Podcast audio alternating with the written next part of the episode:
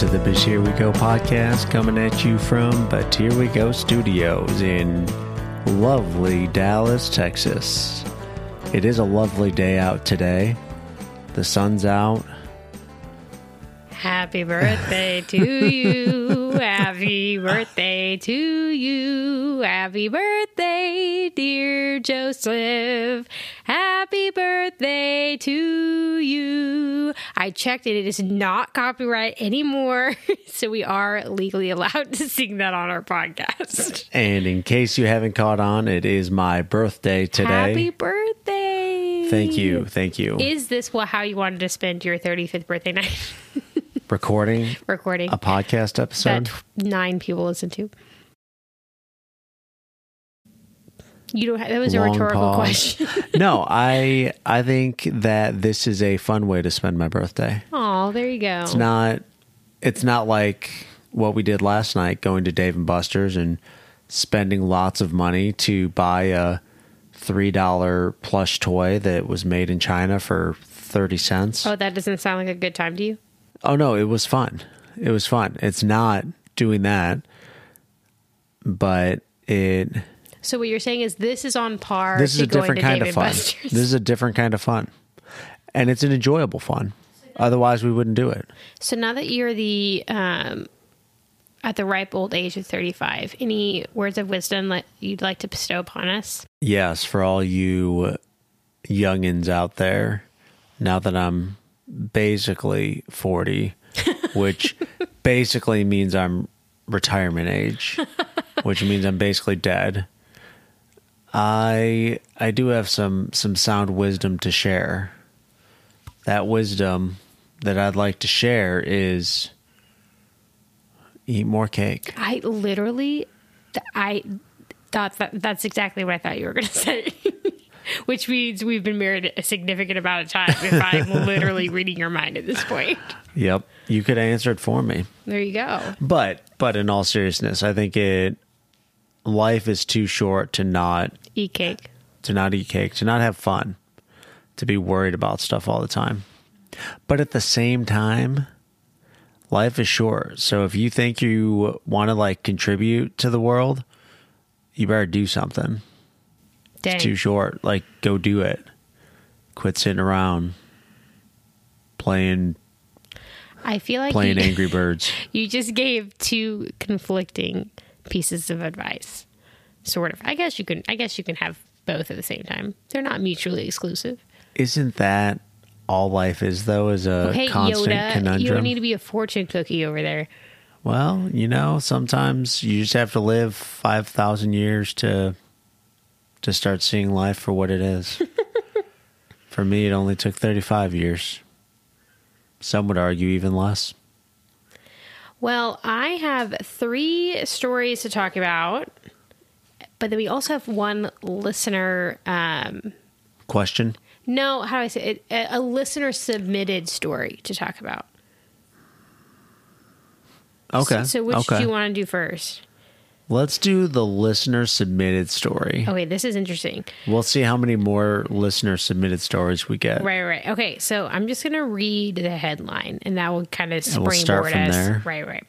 After her best friend died, this programmer created an AI chatbot from his text to talk to him again.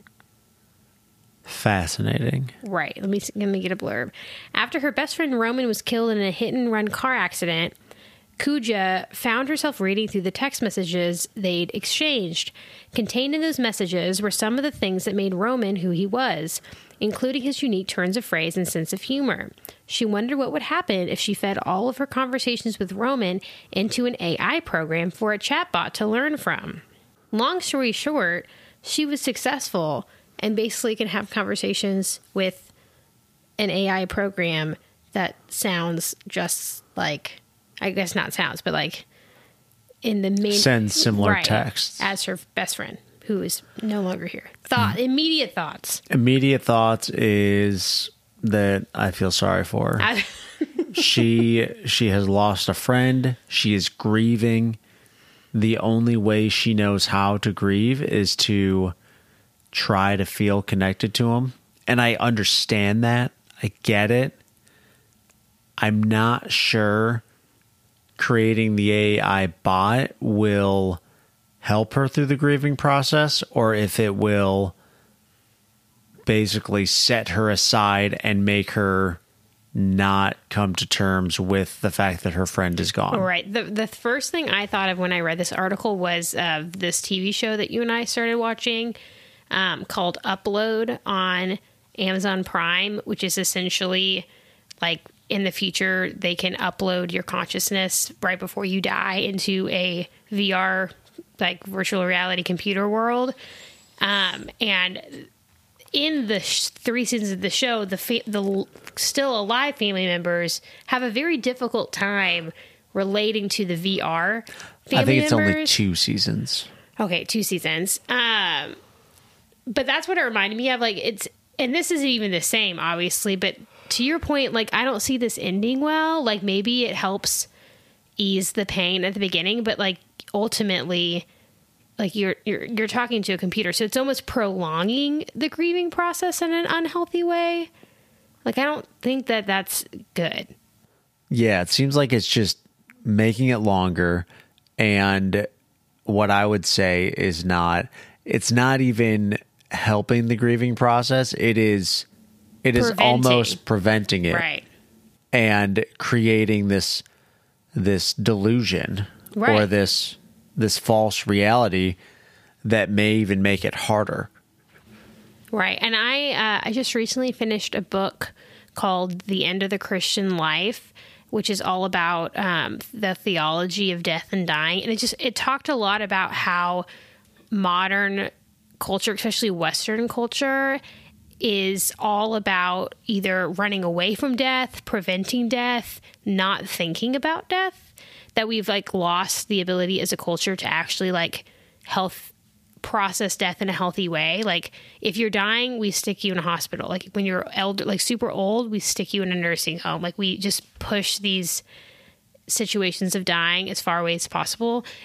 And I don't think that's we we need to find a way to like put that back into society. Otherwise, we're not going to be able to properly deal with it.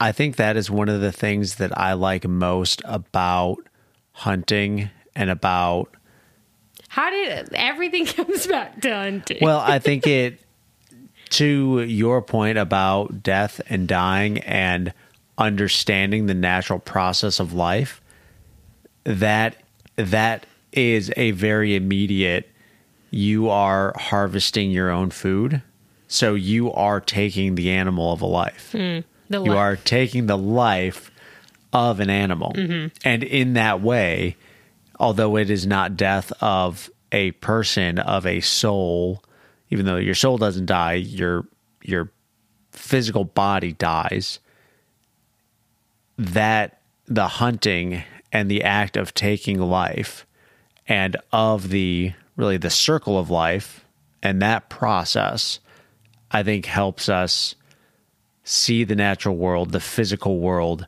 and helps you come to terms be, with that. come to terms with it and be more in tune with it and be more more connected to it. Right. I can see that.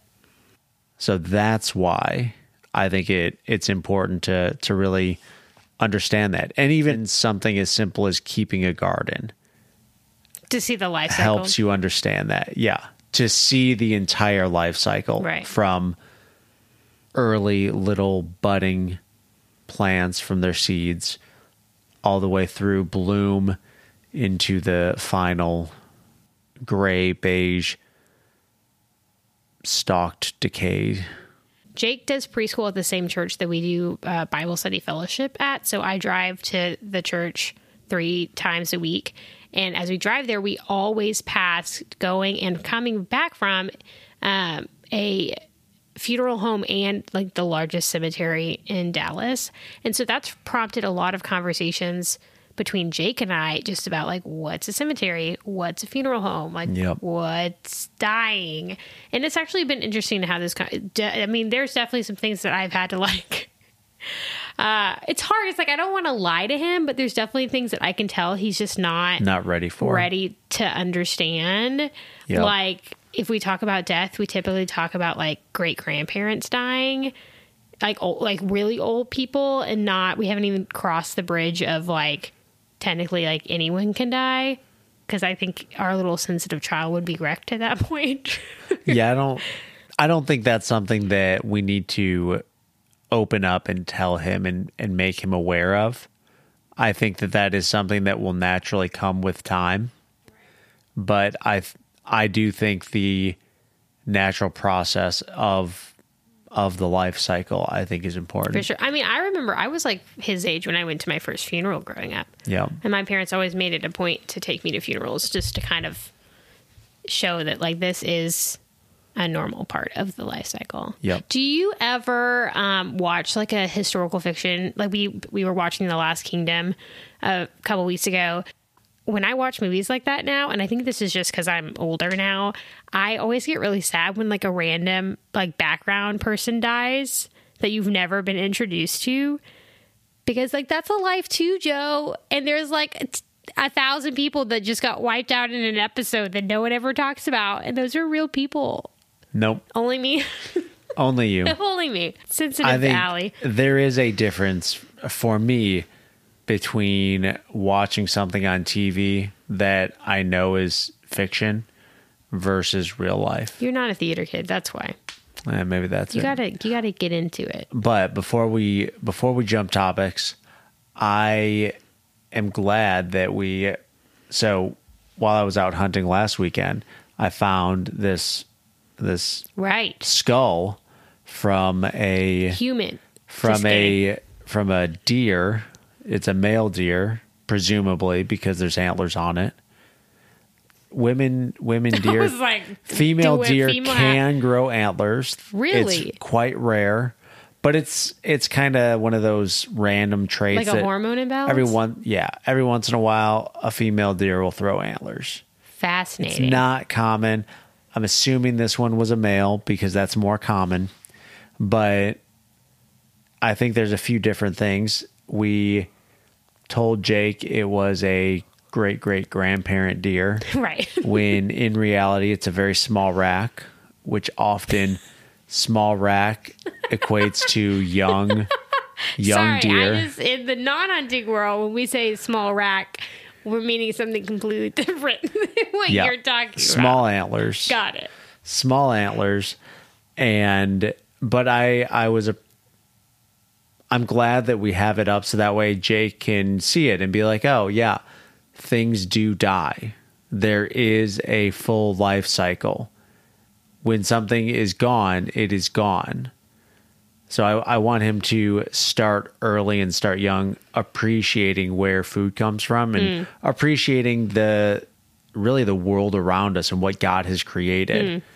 so that we're not just taking for granted the food in front of us Or the lives that we have. or the lives that we have or the lives that we take to eat. Mm. Love that. Love it. story number two. This I have had saved for a while and I just found it with the last five minutes. So I'm excited to talk about it. Um, okay. Uh, fossil of dinosaur killed in asteroid strike found.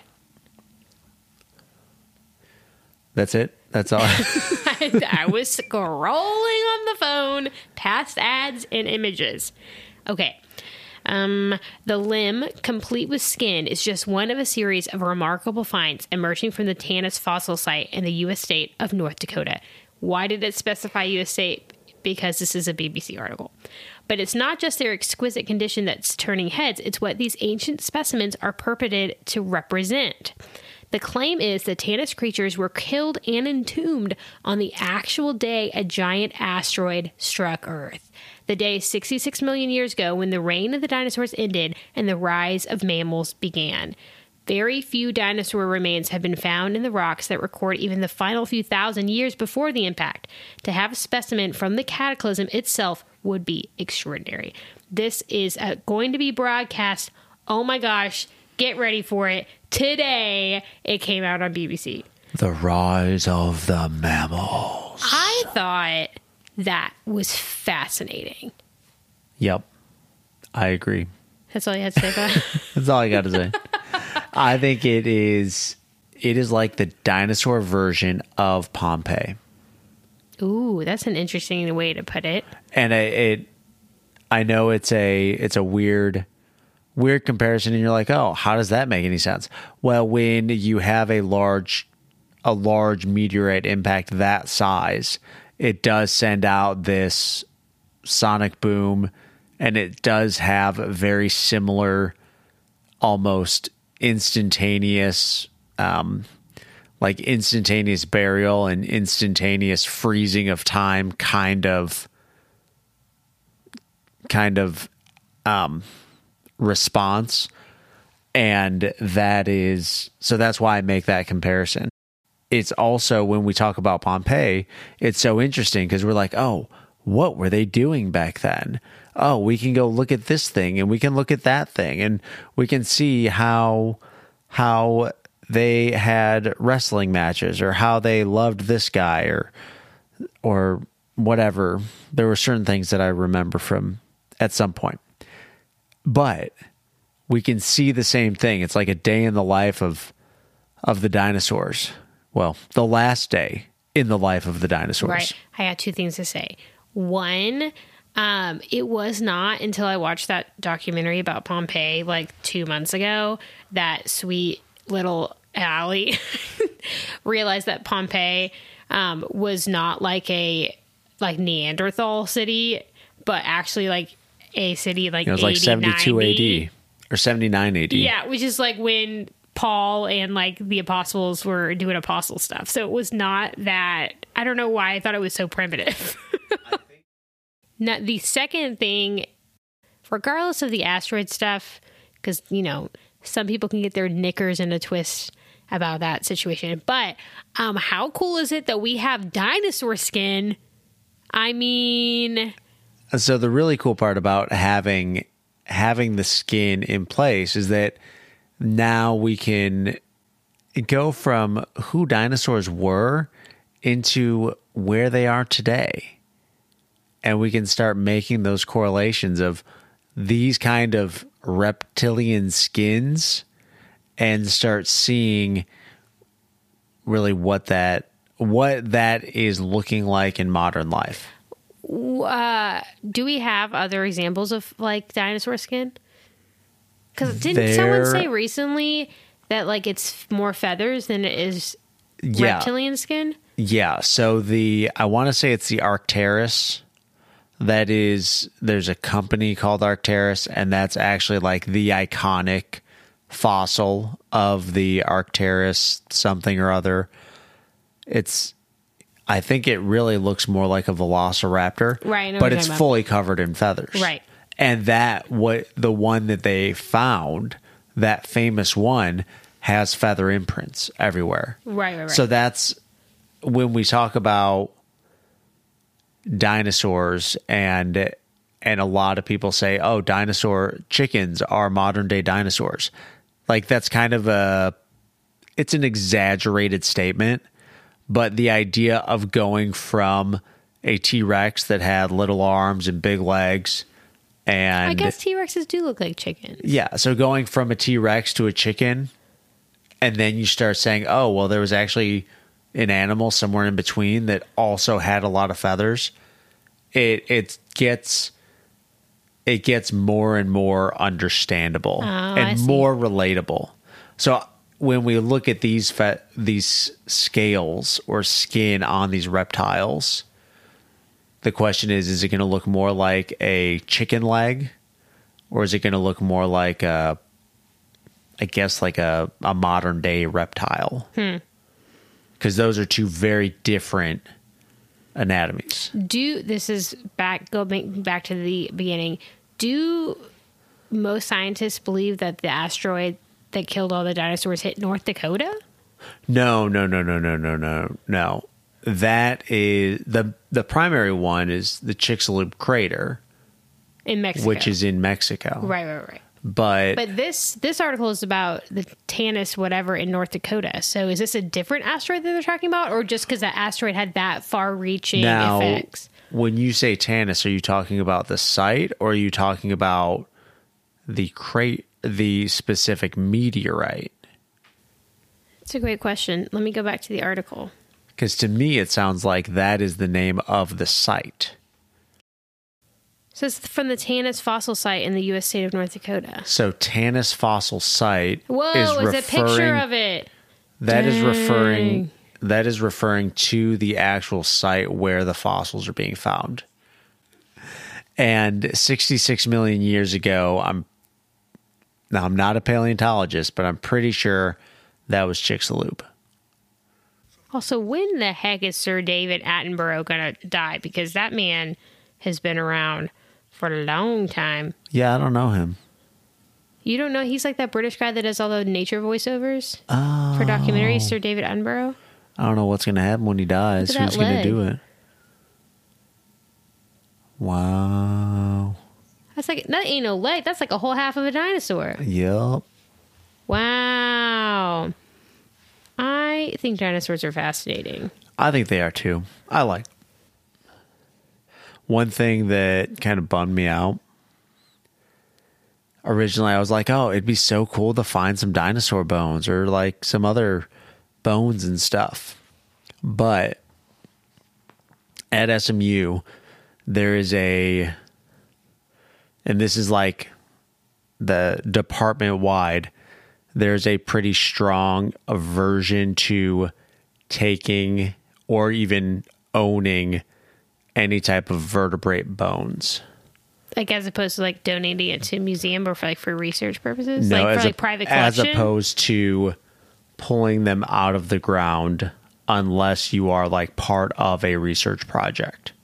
And the whole idea there the whole idea is that if you if you were to go find a an animal in the ground and dig it up and, and take it home and have it as part of your private collection or even donate it to something like the Smithsonian. The biggest issue is if you go and do that without it going through the entire academic process of of um, recording where it was, what it was found with, all of the different aspects of it, and doing a, a full official paleontological dig, then the view is that you have lost so much intellectual knowledge and academic understanding of not only that specific fossil, but the entire process and all of that information that goes along with that animal being deposited in that location. By doing that, by taking that fossil, you have now done this this massive disservice to society. I mean, that makes sense to me. I mean, think about it like anthropologically. If you found like a piece of pottery, like Native American pottery in the ground, and you just took it home, like you can, like no one can truly ever find information about that because like you don't, like from an anthropological standpoint, like where it is situated, like all that stuff determines everything. So that makes sense to me. I I'm down with agree. I agree. It's just a buzzkill.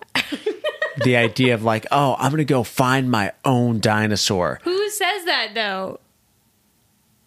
Uh, every geologist ever. Okay. Well, then you should have done paleontology. I should have dug up that dinosaur before going to SMU. Did you find a dinosaur? No, Oh. no, just I was like, just is this a the- confession? no, the hypothetical dinosaur that I was gonna find. I don't feel now. Correct me if I'm wrong, but I I feel like it's easier. This may I feel like I'm like You feel like it's easier what? I'm regretting even starting this conversation. Um, I I feel like it's easier to find rocks than it is to find dinosaur bones. it's like. For example, we were at Heights Park in Richardson last weekend and found like pyrite and like imprint fossils, right?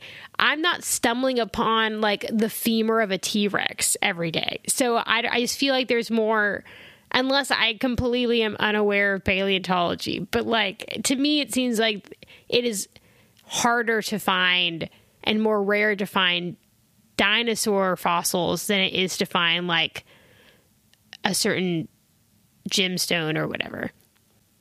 There are more sapphires in the world than there are T Rex teeth. I I don't know. Is there a secret rivalry between paleontologists and geologists? No. Okay. No. I just didn't wanna Paleontologists are something. ultimately geologists. Got it. Okay. But to your point, I think there's a there's a difference because minerals form in in very many different conditions. Right. And so, depending on what you're looking for, like rock salt, there are, we have samples from Western Australia and samples from Israel in our rock collection. Those are modern day samples that have formed. Part of it was um, part of the Dead Sea that somebody gave me, and the other part was a salt plain on Rottnest Island in Western Australia, which is a modern depositional environment for salt. Whereas there are other things like the gemstones in your ring that the natural blue topaz only forms in like three spots in the world. One of those being the 3.1 billion year old Llano uplift in Mason County, Texas, and specifically the pegmatite portion of the Llano uplift. Right. But So I feel it- like we know where to find gemstones, And we, but we don't know where to find dinosaur fossils. Well, I think that is, and and I hear what you're saying. There are new sites being found for finding dinosaurs. There are certain aspects to that that are that I think very similar to anthropology. The dinosaur bones and things associated with with prehistoric human culture they go through waves of research and that is part of the ethos of paleontology and of anthropology because the information and the science and the tools that we have today are going to be obsolete and are going to be the equivalent of using toothbrushes to dig up bones when we look 20 or 30 years into the future. So, one great example is the CT scanner or the MRI machine. Right, right, right. That is something that now is fairly common when you're looking at paleontology and bone, I guess it, like sets of bones that you've dug up out of the ground. Typically, you will do a CT scan of of a set of rocks that is holding the bones so that you can understand and see what you're about to start digging out. Whereas 20 or 30 years ago, that would have been super high tech and only the richest of the rich projects got to do that. right, right, right. So that's all part of the ethos that we're not just constantly digging up bones. But I will concede that there are one of the simple facts of animals, we are all carbon based substances and we naturally decompose at atmospheric pressure and temperature. So, most things when they die, they don't leave a record. So even though there's been so many animals, most of them ultimately just decompose, fall apart, and go back into the carbon Right. cycle. From dust to dust. Yeah, from dust to dust. So I'd like to just confirm on the record on this podcast that you did concede to me, though, right? No, I said I did not say that they are harder to find. We know There's where to find less them. of them. There may be less of them. I'll take it. I'll take it as a win. Okay, that's fine. Oh wait, anything else you'd like to say about North Dakota or fossils before moving I would on? like to go to the Green River Formation someday. I don't know what that is. Well, you can Google it. The Green. Sorry. Okay, Mr. Sassafras. Sorry, that that wasn't supposed to sound sassy. So the you know what? Perfect. We're gonna replay this, and you can hear the tone of voice. What am I looking at? the Green River Formation. Green River Formation. So the Green River Formation is a It is a Um, it is an e- e- Eocene geologic formation that records the sedimentation in a group of intermountain lakes in three basins along the. Why would I know what this is? you acted I like I, was an idiot for not knowing what it no, was. I didn't. Okay, the audio will tell. but this is this is one of those famous sites where you can find all sorts of great fossils. But am I allowed to find the fossils? In some places you are you can pay a fee to go dig them up. So I can pay a fee to completely jump over all this academic loopholes. Well, it's that's on private property and and these are So you don't have to do the academic loopholes if you're on private property. well no, that's that's the thing. It's not it's not academic loopholes. It is an academic ethos. Got it. So it's not like law. Got it. But now that I've been indoctrinated into that ethos, I You would be I feel obligated to abide by it. But I haven't been. So Well, no. you just point in the right no, direction and- and, I'll find them for you. okay, deal. but for this, this is also one of those things that a lot of these animals are known and have been and have been fully kind of fully described and now it really is I mean for lack of a better term it is a it's a fossil factory is what the Green River Formation is. So people can go there and find these museum quality Is this where our fossil of the fish came Yeah. from? Wow. That's where. Although it not exactly because the fossil of the fish, I bought it in a state sale, Okay. but I only bought it for like ten bucks. No, I I'm just like, I'm looking at the Google images and they're like crazy cool. yeah. So really, the Green River Formation now is really more of a fossil factory. So anybody who wants a cool looking fossil in their house or in their office will more than likely either buy one of one of something from the Green River Formation unknowingly, whether they're a geologist or not, or you will end up buying an ammonite. I think a lot of the really fancy ones now are coming out of Madagascar. This is a freaking primitive horse I'm looking at right now. Yeah. This is insane. it is it's wild the things that will come out of the Green River Formation. Whoa, it's a turtle with a crocodile bite mark. But but most of those have been fully defined and fully identified and described.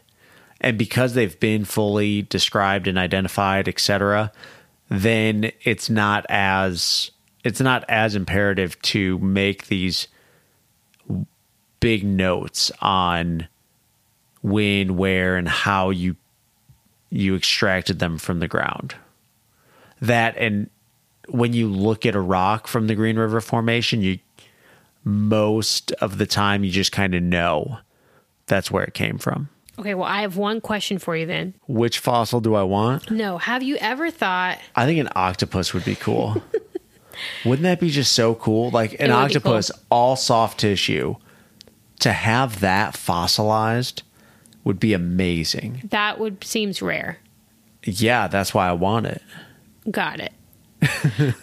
have you ever thought, you know, what happened to tiny houses? Funny you should say that. I got an ad on Amazon today. Amazon selling tiny houses? Am- or I got an ad not on Amazon on Instagram that said 15 tiny houses you can buy on Amazon. Well, I was scrolling the internet and then I had like a, it tell me to go check out this article that ti was titled "What Happened to the Tiny House Movement?" Yeah, what happened and to I it? was like, Tell you know me. what? What did happen to the tiny house COVID movement? happened. because I it was everywhere. And we even went. Was it the State Fair or was it Earth Day where they was like Earth the tiny Day. house village that you could check out? Yep. And you were all about the tiny houses. I wonder if you this year when we go to Earth Day, I wonder if you'll have to pay to go see the tiny houses. we they may not even even, have be them. there. How are you gonna fit tiny houses at the Kay Bailey Hutchison Convention Center? Parking lot out back. That's a good point. Um, Tell no, me you're about it. right. COVID. They said it like was like kind of like trending down pre-COVID, but then COVID like shut everything down. And then it was it, this article go and I'll include in the show notes. They were interviewing some of like the early people who were like the figureheads of the tiny house movement, and they um one they don't just have tiny houses Spoiler alert. What? They have a tiny house and then they have like a separate like storage house for like their other crap and then like a guest house. Like they have like little communes. Like they ain't just doing this in a tiny house, which I felt lied to. Yeah. But maybe they just like grew up because like they were like, we have kids, they need their own space. It's like that makes sense. That's solid. so their kids have their own house. Yeah, yeah. And then um, they were saying so between COVID and then supply chain issues. Oh. They said everyone, like cons- the construction guys who were building the tiny houses, like they cannot. They can't make money no, anymore. well, they don't have time to do your tiny house for you. Like they're doing other stuff. Wow. And then, uh, and then they said that the movement has changed from tiny houses to uh, camper, like RV life Uh, RV and that's life. where I know millennials somebody are doing right. RV My little life. brother did that for a while. Um, and so that's where the trend has been going is not less time. Oh, but then, sorry, I'm all over the place. They said that some people are using tiny houses to like get around building code requirements.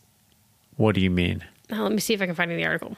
I think the tiny house movement is one of those things that is great on paper and more so it is great to think about how to minimize your stuff and how to minimize your I guess worldly possessions. But in reality, as as you and I have talked, even even something as simple as having a house to live in and then what you would need in order to have your camping stuff or having your bike or having your hunting stuff. You ultimately like we probably use over 200 square feet just to store bikes and camping gear and hunting gear. So how do you how do you live in a 200 foot square foot tiny house with a toddler with having any type of hobby? You don't. You can't. No. Oh, wait, sorry. Back to this article.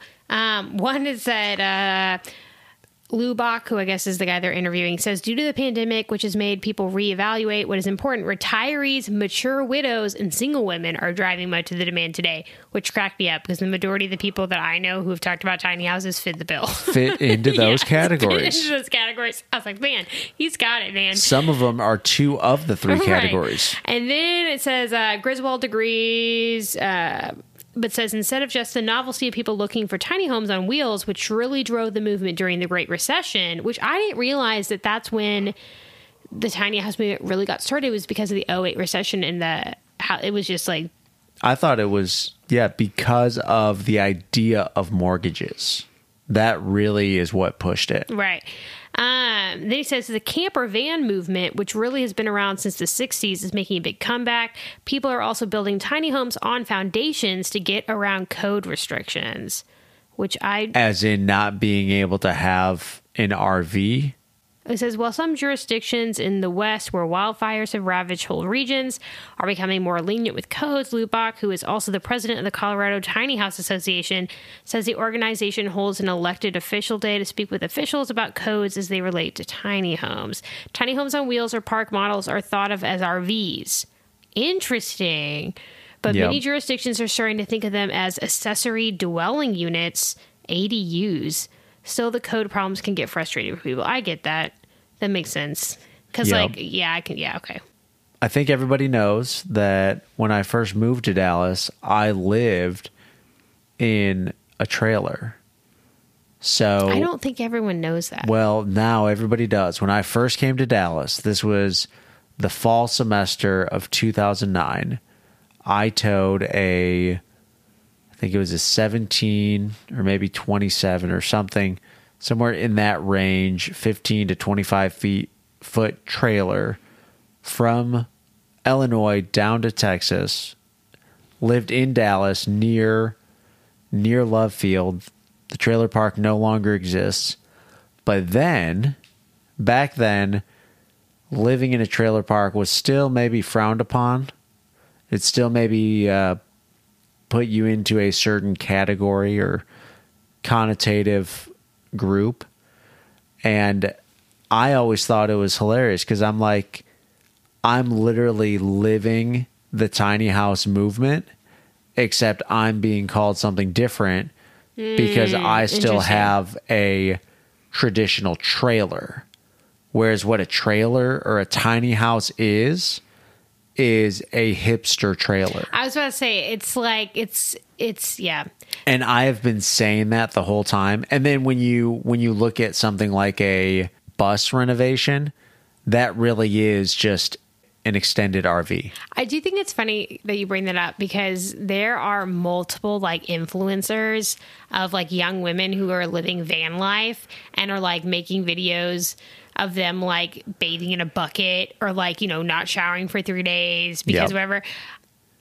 If they weren't influencers, you would call them hobos, right? Like they're homeless people. But now they've somehow like created this vibe around it to where it's like a cool aesthetic that people aspire to be. And it really is just your perspective. Like And that's I'll- the only thing different like the only difference between the two options. Yep. And I'll I'll go back a little bit further into into my into my past and during my undergrad I was awarded what's called the Udall scholarship.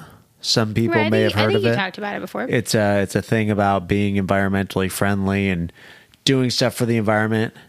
So during my season of Udall applications and and and the people being awarded this, a huge thing was showers.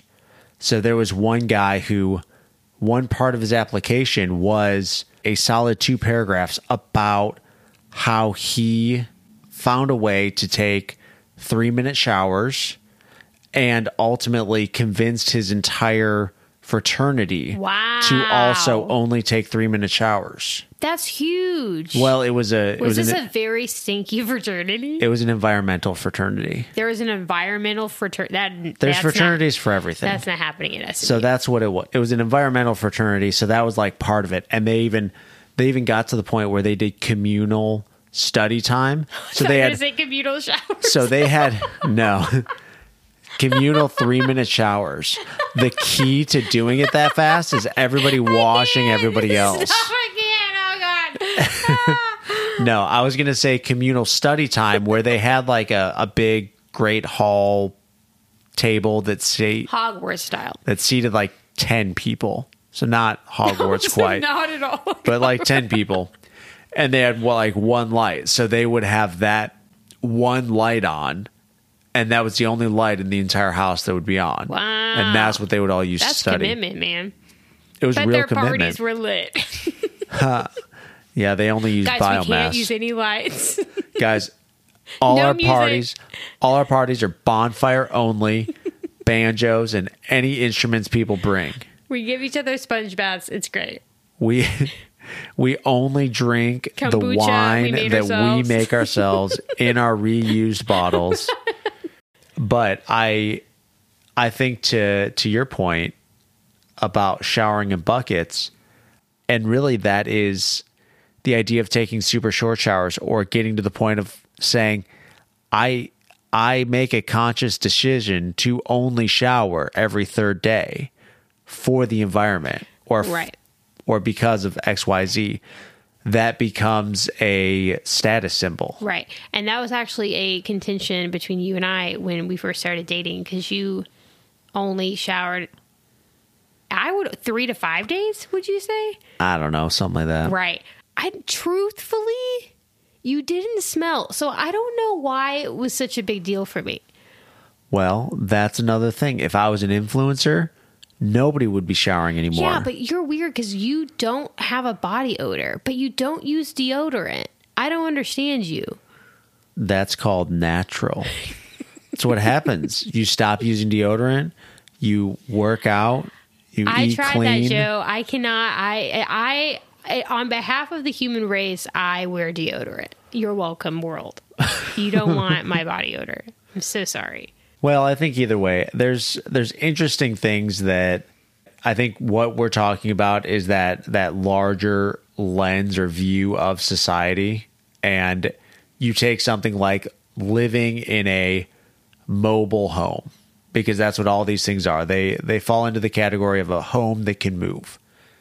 And depending on what you call it and how you portray it to the world ends up making it either cool or making it a a frowned upon view of life or or gives you a negative connotation in the world. Well, and I think it's, it like everything, it, all- it all matters about your intentions, right? And that's that was always my deal with the tiny house movement to begin with. Was I think it's a great idea to live with less stuff. Like I, I don't like clutter. I like living as minimalistically as possible. However, what I saw from the tiny house movement is it was a fad. Yep. And that's what bugged me about it is like I don't think these people really care. They just want to look good on Instagram and then you're going to get all these tiny houses that no one's using anymore and it's just, you know, a whole thing. So I think, you know, if you go into anything with the right reasons it will be good and if you go into something with hey, I want this to make me look better, it, it tends to end poorly. Yep. I think one more thing on the tiny, maybe two more things on the tiny houses. Maybe five more things on the tiny house. The first one, the some of my favorite Airbnbs that we've stayed in, they are not true tiny houses. They one was a yeah. one was a five wheel or a fifth wheel, which is a large RV. That was one on the goat farm, right? That was the one It's on the so Go fun. Farm.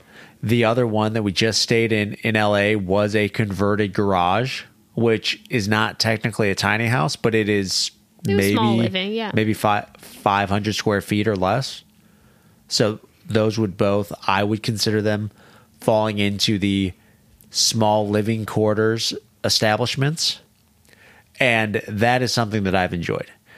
The other aspect that you have now alluded to from this article, whenever I have talked about, oh, I want to own this ranch, I think it would be easy to have tiny houses and it would be great.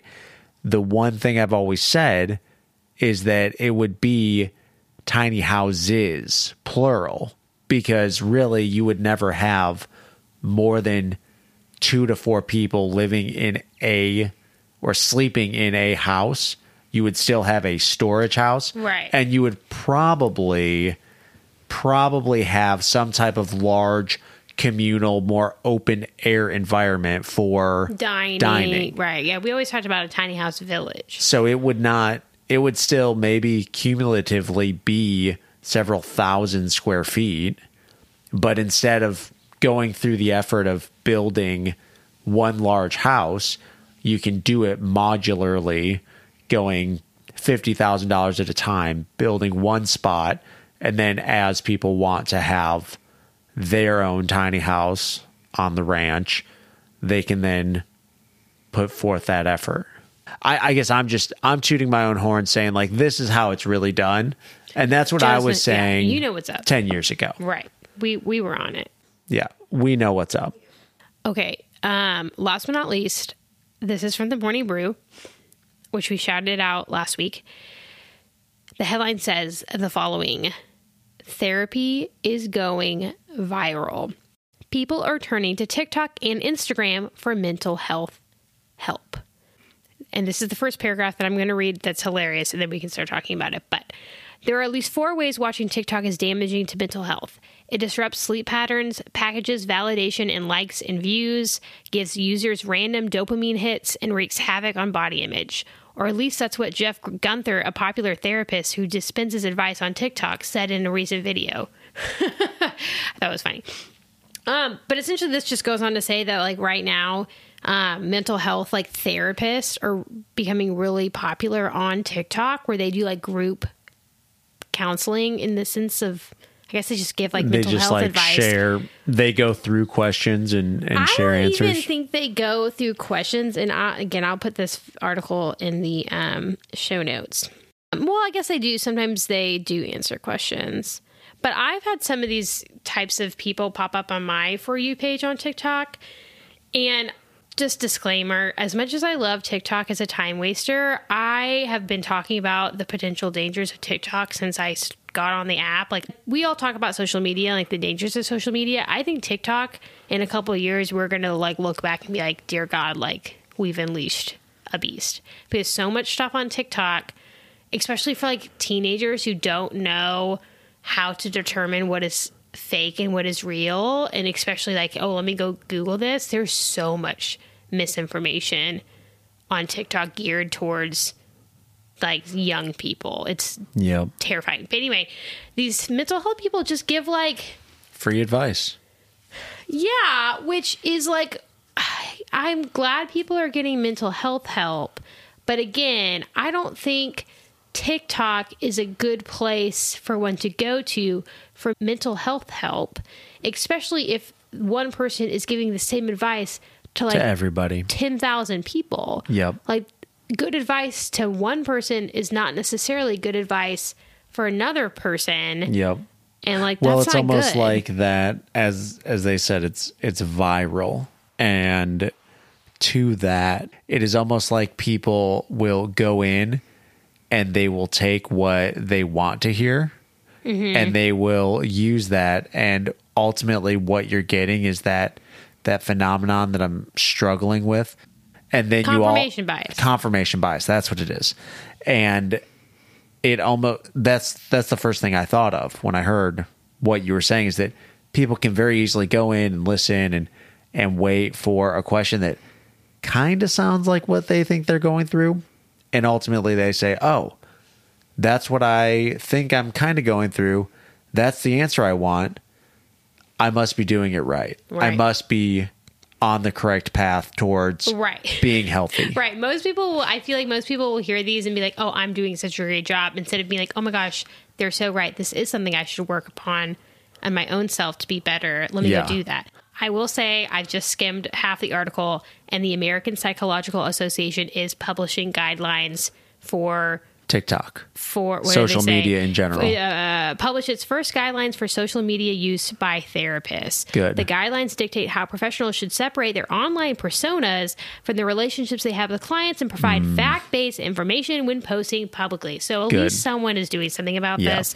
Um, however, when also I was scanning, it brought up another thing that I would love to rant about is it, it said that um, the popularity of mental health content isn't surprising as stigma around the topic has eased in recent years.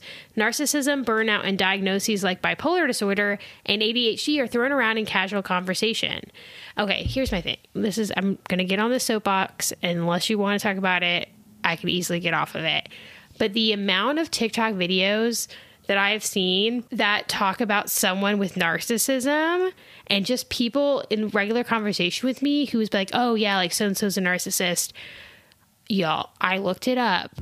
The number, I'm going to look it up right now just so I can give it the, like, everyone the correct yeah number. you don't want to be part of fake right. news I don't want to make the, I don't want to, um, you know, be what I'm complaining about.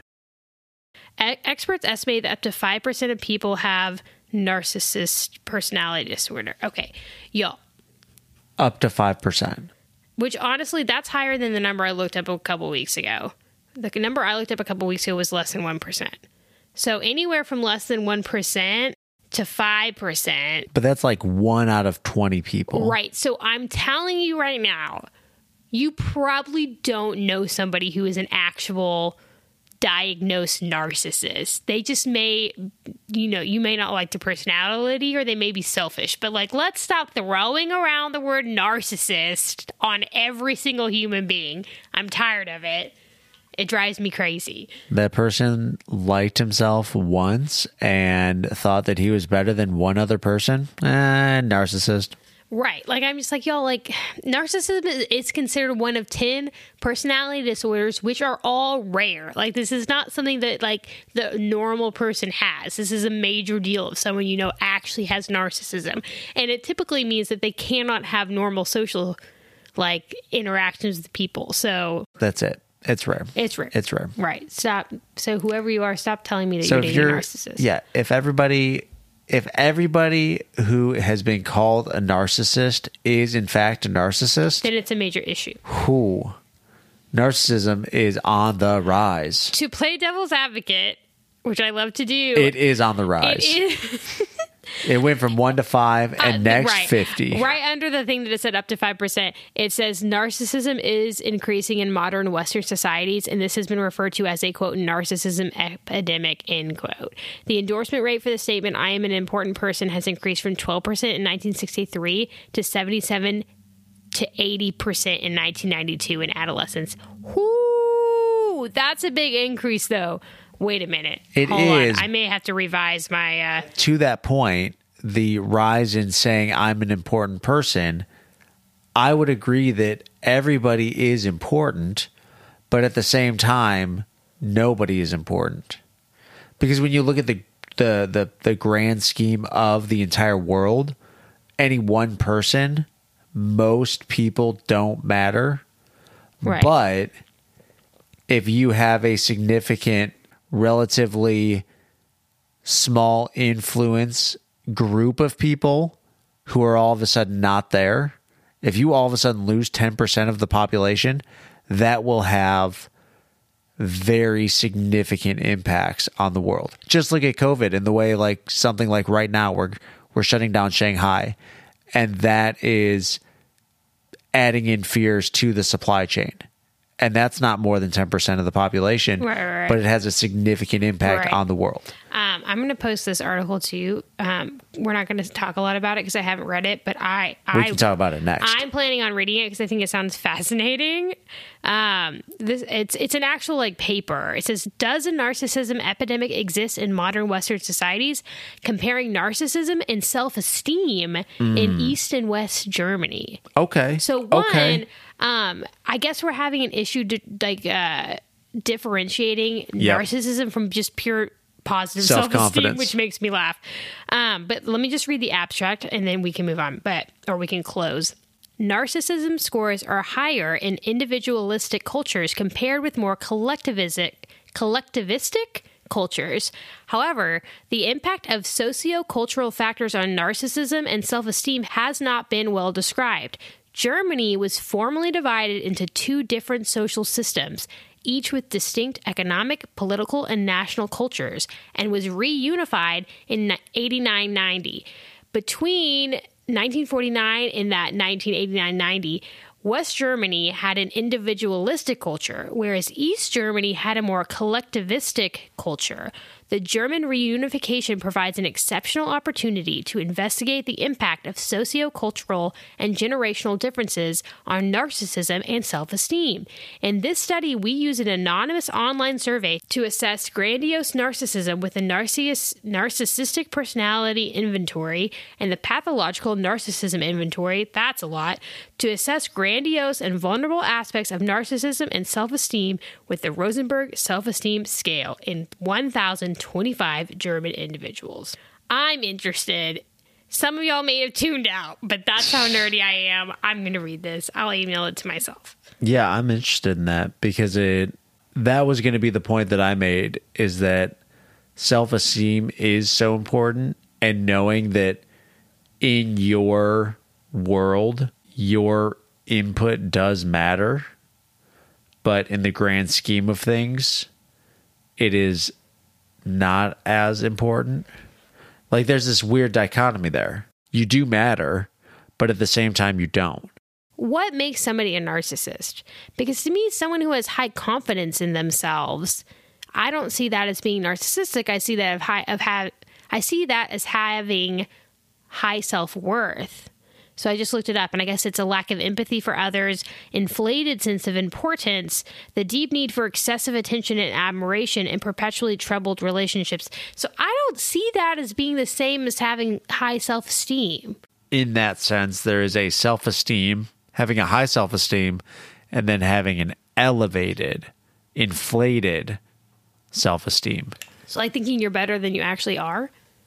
Thinking you're better than you actually are, and perhaps thinking you're better than everybody else. When, like, somebody who says they're better than everybody else, but they're not on the same track as like Bill Gates or or Warren Buffett or Elon, Elon Musk. Musk. If you're not on that track for your life, then you're probably inflating yourself a I don't little know. bit. I feel like Elon Musk Elon Musk could be a narcissist from the very few things I've heard him say. I hear what you're saying, but he is. He- if anyone he kind of is better than Ooh, everybody. isn't that an interesting thing? So, where, like, is he a narcissist or is he actually right? well, if a narcissist is right, are they still a narcissist? I don't think so. They are just self-aware. So if I ever were a narcissist, all I have to do is then become the perfect person I think I am. And then I am the, therefore no longer having a mental disorder.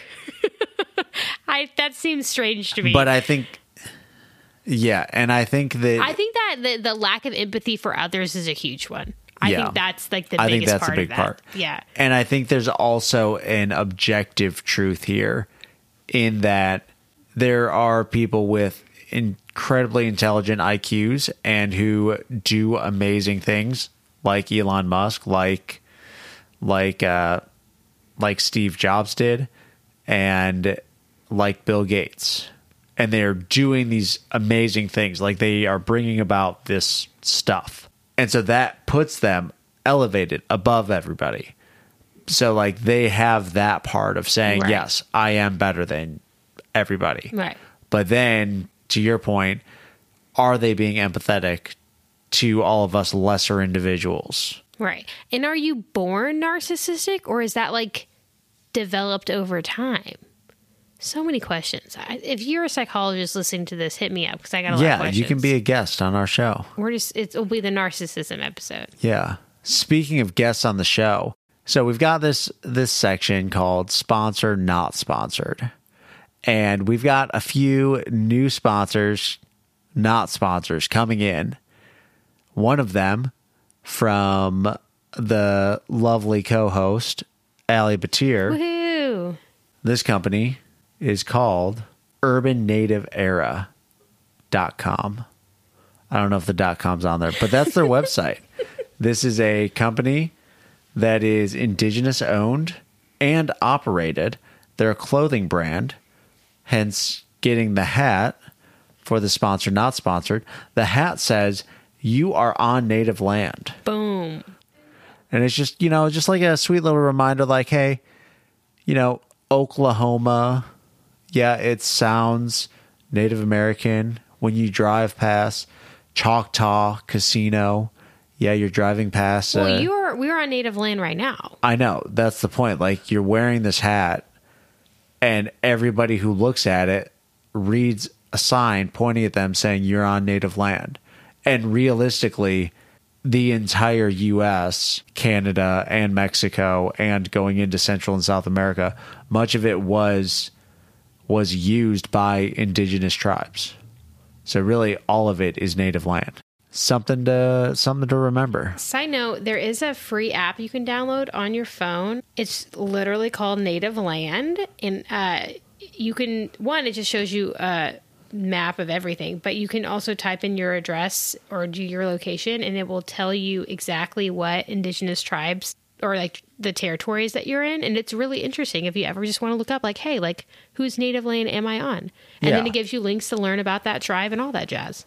And speaking of native land and doing the doing the fun environmental things, next week is Earth Day. We are going to be at Earth Day Friday. I'm actually going to give a talk about geothermal energy. Woohoo! So we should all everybody take Friday off, come with us, walk around Earth Day. It's totally free. It's totally You free. Just gotta sign up beforehand. just sign up beforehand. And if you can't go with us on Friday, go check it out Saturday or Sunday. There will be some some groups and organizations representing native tribes and indigenous people. Well, there really. It's so cool. There will be. So you should go check that out. You should go learn about what you can do for your water. Hashtag defend your drains. Previous sponsor, that- not like, sponsor That's like your first one. and just go have fun and report back to us. Okay, bye. All right, we're done. We will talk to you after Earth Day. Bye bye. But here we But here we go.